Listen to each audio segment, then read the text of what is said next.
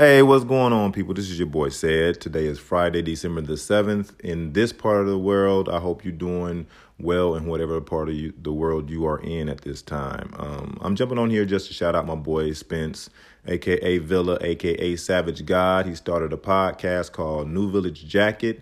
It's here on Anchor right now, and then of course it's getting published out to Spotify, to Apple, and as uh, he gives me notification that it's there, I'm gonna you know shout him out so the people who aren't here on Anchor will also look for him. Um, he's a good guy, you know. He's a thinker like me. He has a lot to say, and I think it was a very, very good idea for him to start a podcast.